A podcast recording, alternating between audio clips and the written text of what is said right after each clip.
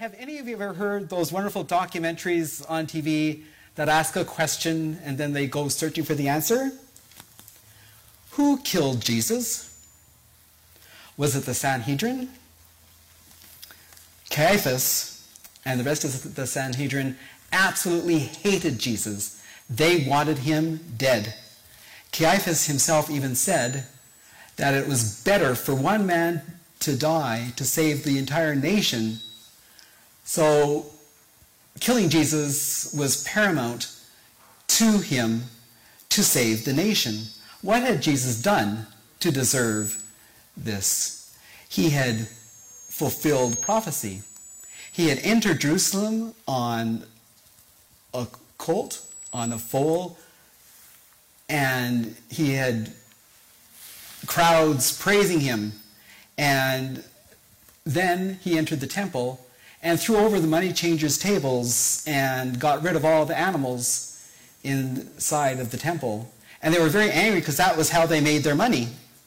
So Jesus was an obstacle to having nice fat wallets for the Sanhedrin. What else did the Sanhedrin, the rabbis, the scribes, hated Jesus because he was showing them their inaptitude. Jesus spoke with authority.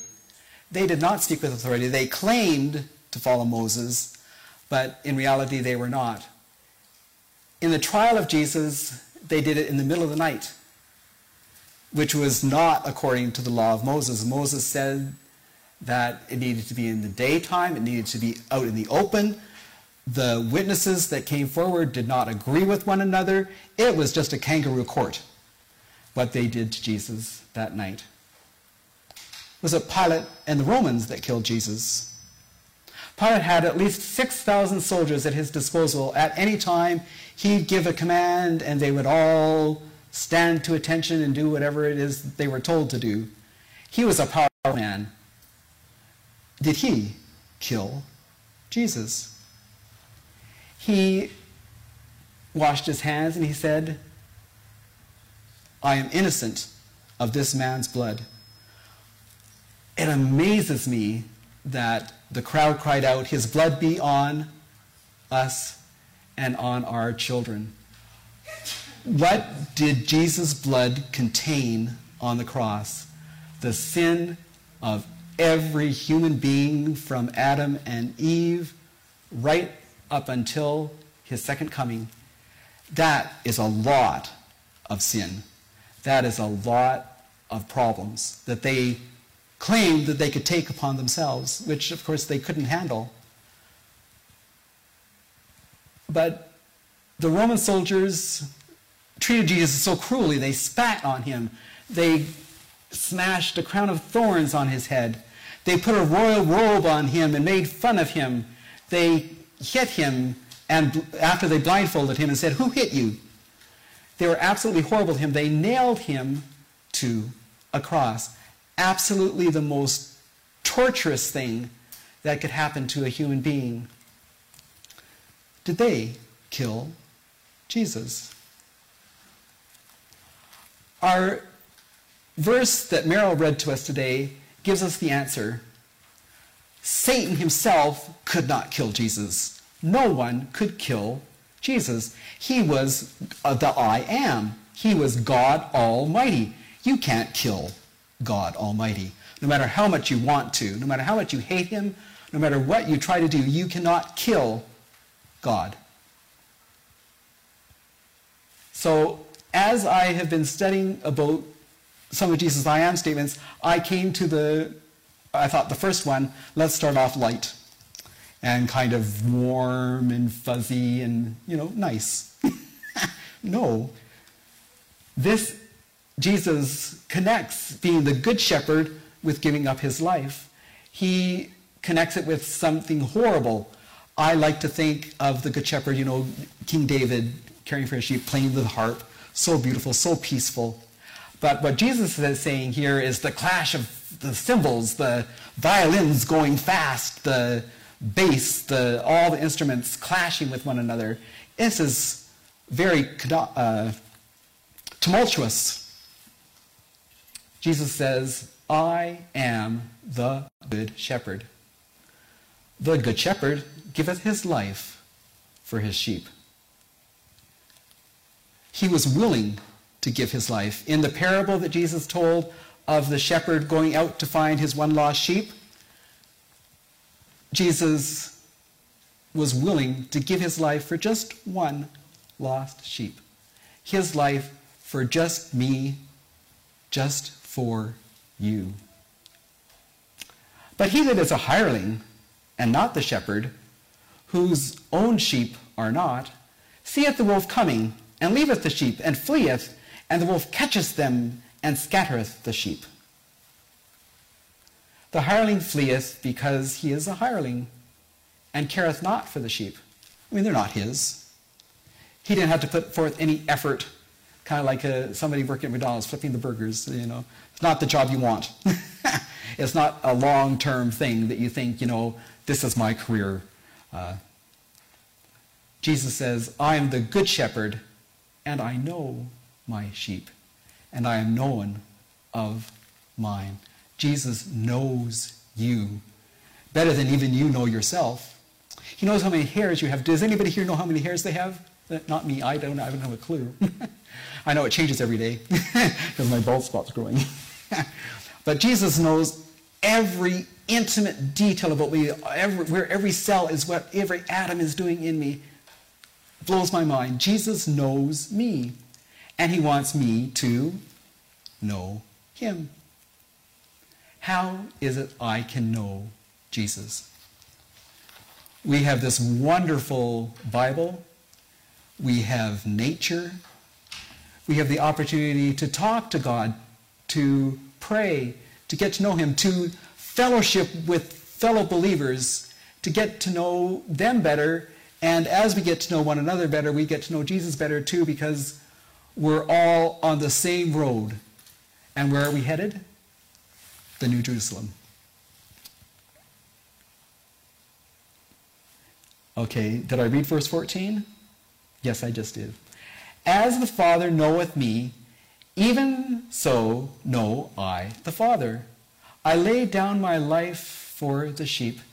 Jesus and God the Father and God the Holy Spirit were just as close to one another as is possible for any three beings to be. They are called three in one. They knew each other so very well and loved each other so very, very much. Again, Jesus says, I lay down my life for my sheep. Did I kill Jesus? Did you kill Jesus?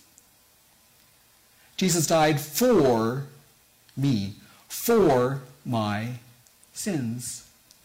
But not even me or you killed Jesus. Jesus lay down his life for us. And other sheep I have which are not in this fold, them I must also bring, and they shall hear my voice and shall be one fold and one shepherd. Have you ever seen a video or a picture of the shepherds over in the Middle East? They walk in front and the sheep all come behind. I've seen so many North American shepherds, they're at the back, pushing the sheep on ahead. Uh, it's a totally different relationship with Jesus up in the front. Sheep are not very clever. Sheep are followers. But boy, are they stubborn and difficult to deal with. There's not much upstairs. and uh, we're always trying to get away with something. But the shepherd up at the front, sometimes we get discouraged with each other. I know if I was a sheep and I'm just following along the rear end of the sheep in front of me, I'm not, I'm not going to be very happy about that. Sometimes I need to stop and I say, Am I still following the shepherd? I got to look up over the guy in front of me's shoulders. See, yeah, there's Jesus. We're, in, we're on the right way. That's so important because what is our default? if we're left alone and we say, I'm not going to decide today, uh, I don't need to follow Jesus today, I'll wait till tomorrow. What's the default? Is the default still good? Is it still getting closer to Jesus? No. Our default is to the bad, it's to sin. That is where we go if we do not deliberately choose to follow Jesus. Therefore doth my Father love me, because I lay down my life that I might take it again. Sunday morning, an amazing thing happened. The angel proclaimed outside the tomb, Son of God, thy Father calleth thee. Who raised Jesus? God the Father, God the Holy Spirit, the angel, or Jesus. Jesus himself here says, I lay down my life that I might take it again. Jesus had all of the power. He was God. He was the great I am. When Jesus said, I am, and then finished it with the light of the world, the resurrection, the good shepherd, he was proclaiming to everyone who heard him, I am God Jehovah. I am the God of Abraham, Isaac, and Jacob.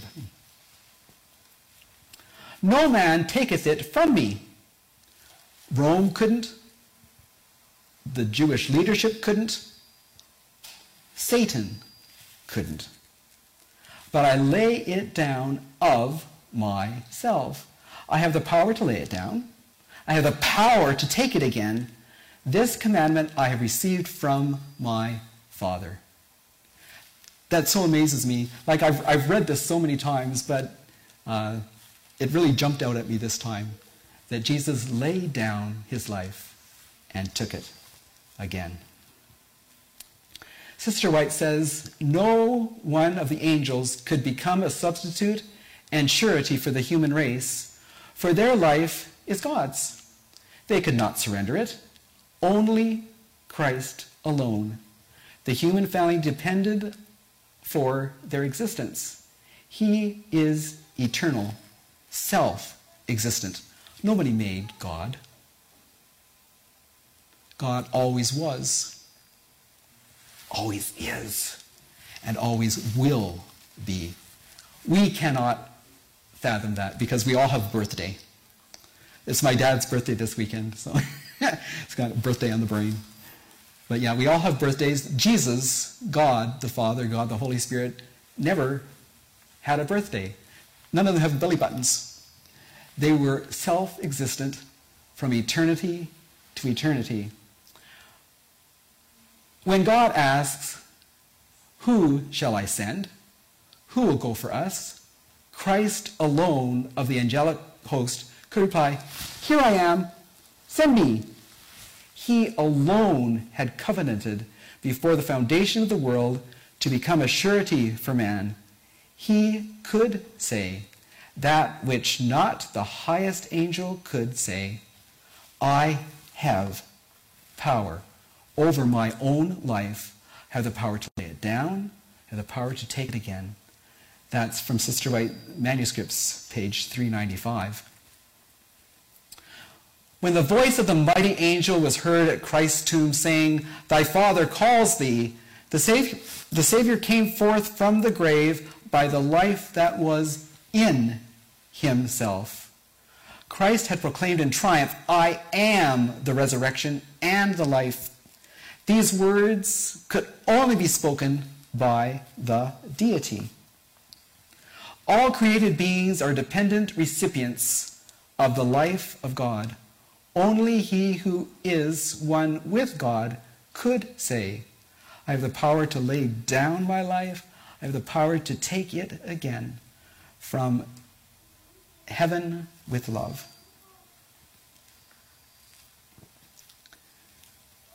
One of my very favorite chapters in the Bible is the Lord's Shepherd. I just want to make a little side note here. In the book of Revelation, we see Jesus as the Lamb slain from the foundation of the world. Only He is worthy to open that scroll. Only He can do that. Only the Lamb of God is worthy. Jesus is the shepherd and the lamb. How can that make sense? That's such a paradox, an oxymoron. There is no way to connect the two. You can't. Who is only able to do that? Only Jesus. Only Jesus can be both the shepherd and the lamb. The Lord is my shepherd. As I read through Psalms 23 with you, I want you to think about the Good Shepherd laying down his life for us. I've never read the Psalms 23 with that in my mind. I've always read it as just a very comforting, loving God cuddling up on the couch or just very, very comforting. Just lots of hugs and beautiful music and flowers and beautiful aroma and cute little lambs running around.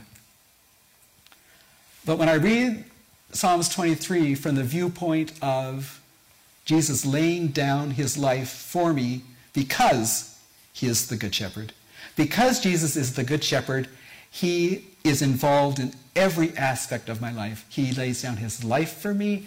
He cares for me. He helps the sheep that are having problems having uh, birth to their lambs. He is everything to us. We are completely dependent upon him. I shall not want. What want could I possibly have with someone who has everything and is willing to give me everything that I need. Now, if Jesus gave me everything I want, would I ever get enough?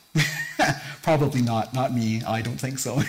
There's always some other little something, you know, that was pretty cool. I'd like that too. but my needs, Jesus promises my needs. And Jesus knows my needs far more than I do. My circumstances right now, I think I have certain needs. But am I always right? No. Jesus knows what my needs are far better than even I do. I think I do, but I know I don't. We need to be grateful for what Jesus has given to us and thank Him, even if we think that we have something that we need, that we can pray for, but we need to also say, Thy will be done, because it might not be in God's will that I have whatever it is that I think I want, which, yeah, I want. he maketh me to lie down in dried up pastures, crusty old burnt up grass. No, green pastures. He gives me the very best of what he has.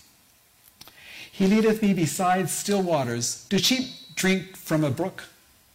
No, they won't go near a brook. They're scared. they don't like running water, they can be up their nose. So they only drink from still little pools. The shepherd has to make a little uh, dam or something in a little stream, all still water for the sheep to drink. He cares about my fears. He doesn't want me to be afraid. He says, Fear not, for I am with you. He restoreth my soul.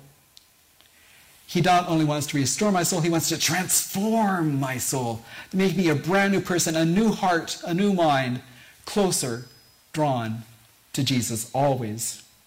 He leadeth me in the paths of righteousness for his name's sake.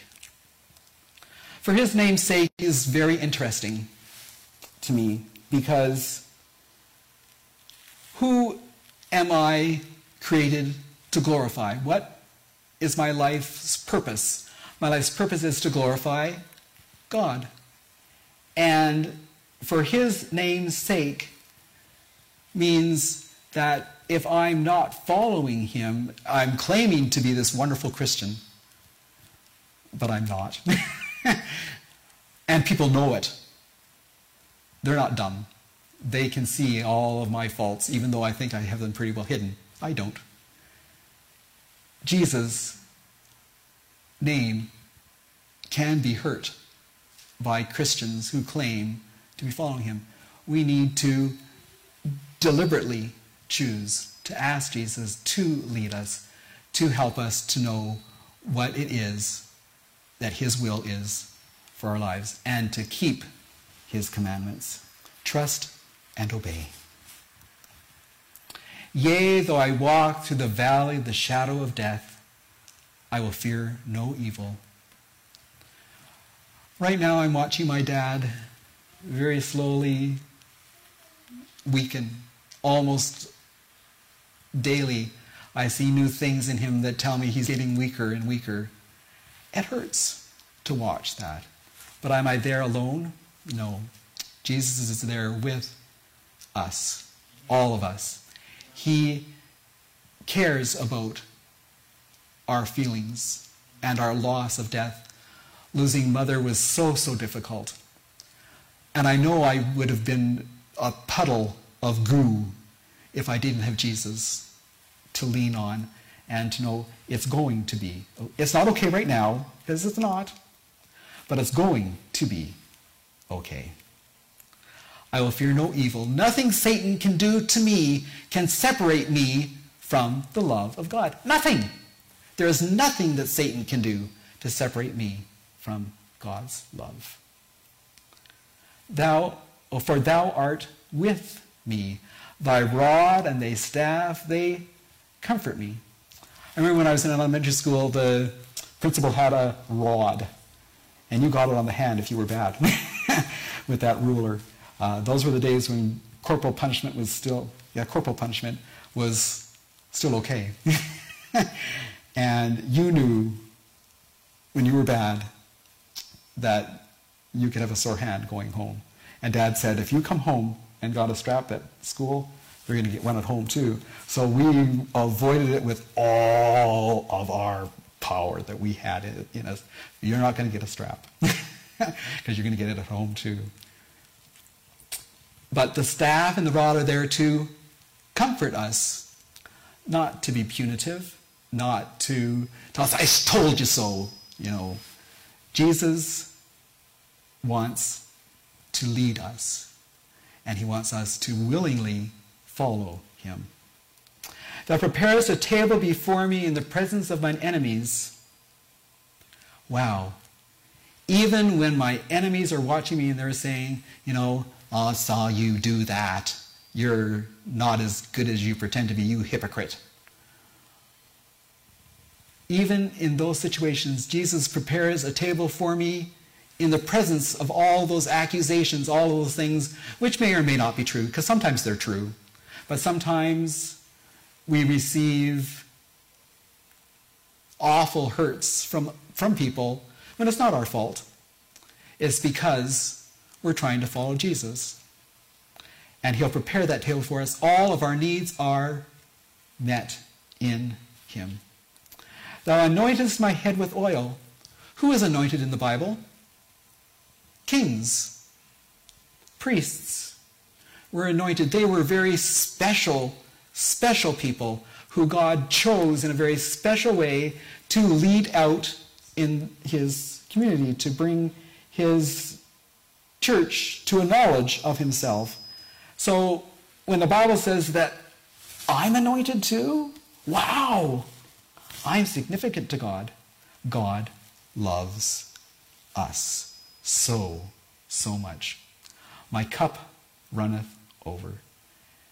He fills it up, but he doesn't just stop when it gets to the brim. It overflows far more than I need.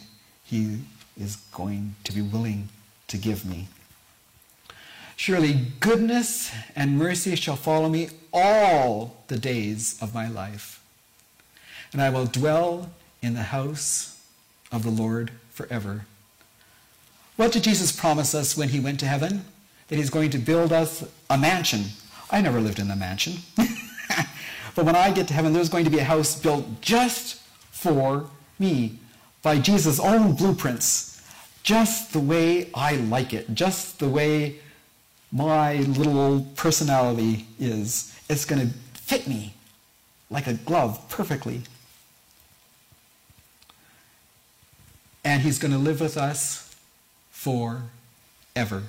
No more separation, no more goodbyes, no more pain, no more suffering, just always together. Blows my mind. Absolutely amazing. God calls on us today to follow him. He wants us to willingly say, Yes, I will follow. In the grand old town of Edinburgh lived a man named John Gray. Now, I don't know if you know many Scotsmen, but we Scotsmen have, what's the word? Preconceived ideas about what's right, what's wrong, and what we saw, and what we didn't see, and what we know is the truth. And we'll stand on that till the heavens fall. By gum, we will. Different ones had different opinions about just what was and who was who and what happened about a little dog named Bobby, owned by a man named John Gray. Was he a watchman? Was he a farmer? Was he a shepherd? Different people say all three of them, so we don't really know. The important thing is John had a little dog named Bobby, and John loved that little dog, took care of him everywhere John went. That little dog was sure to go. And this was in the beautiful old city of Edinburgh. One day, John died. Little Bobby was just always there, never far away. Men came and put him in a wooden box. Put that box on a cart. Pulled the cart to a graveyard Greyfriars Kirkyard. Kirk is the Scottish word for church. Bobby followed and watched them dig a hole and put that box down in the hole. His John, his man.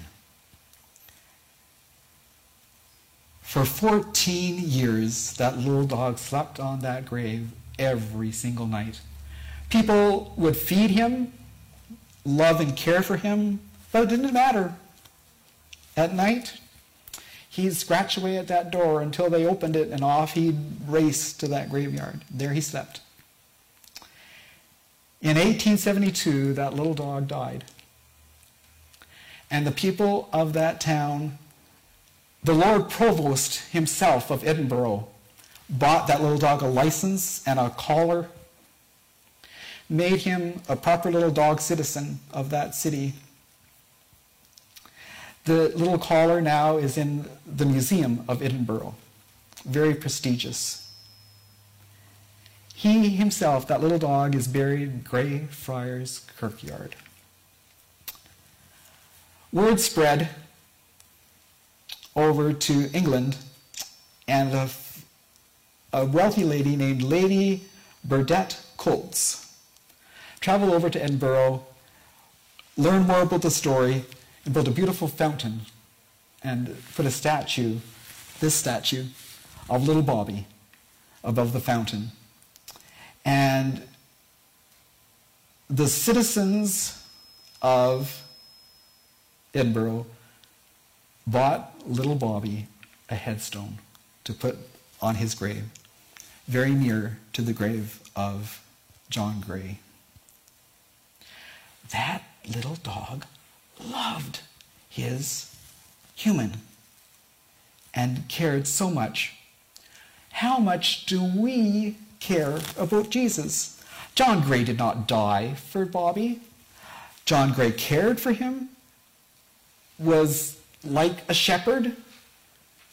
But we have Jesus who lived and died for us how much more devotion should we have to our Jesus who cared so much for us, who wants to have a relationship one on one with all of us?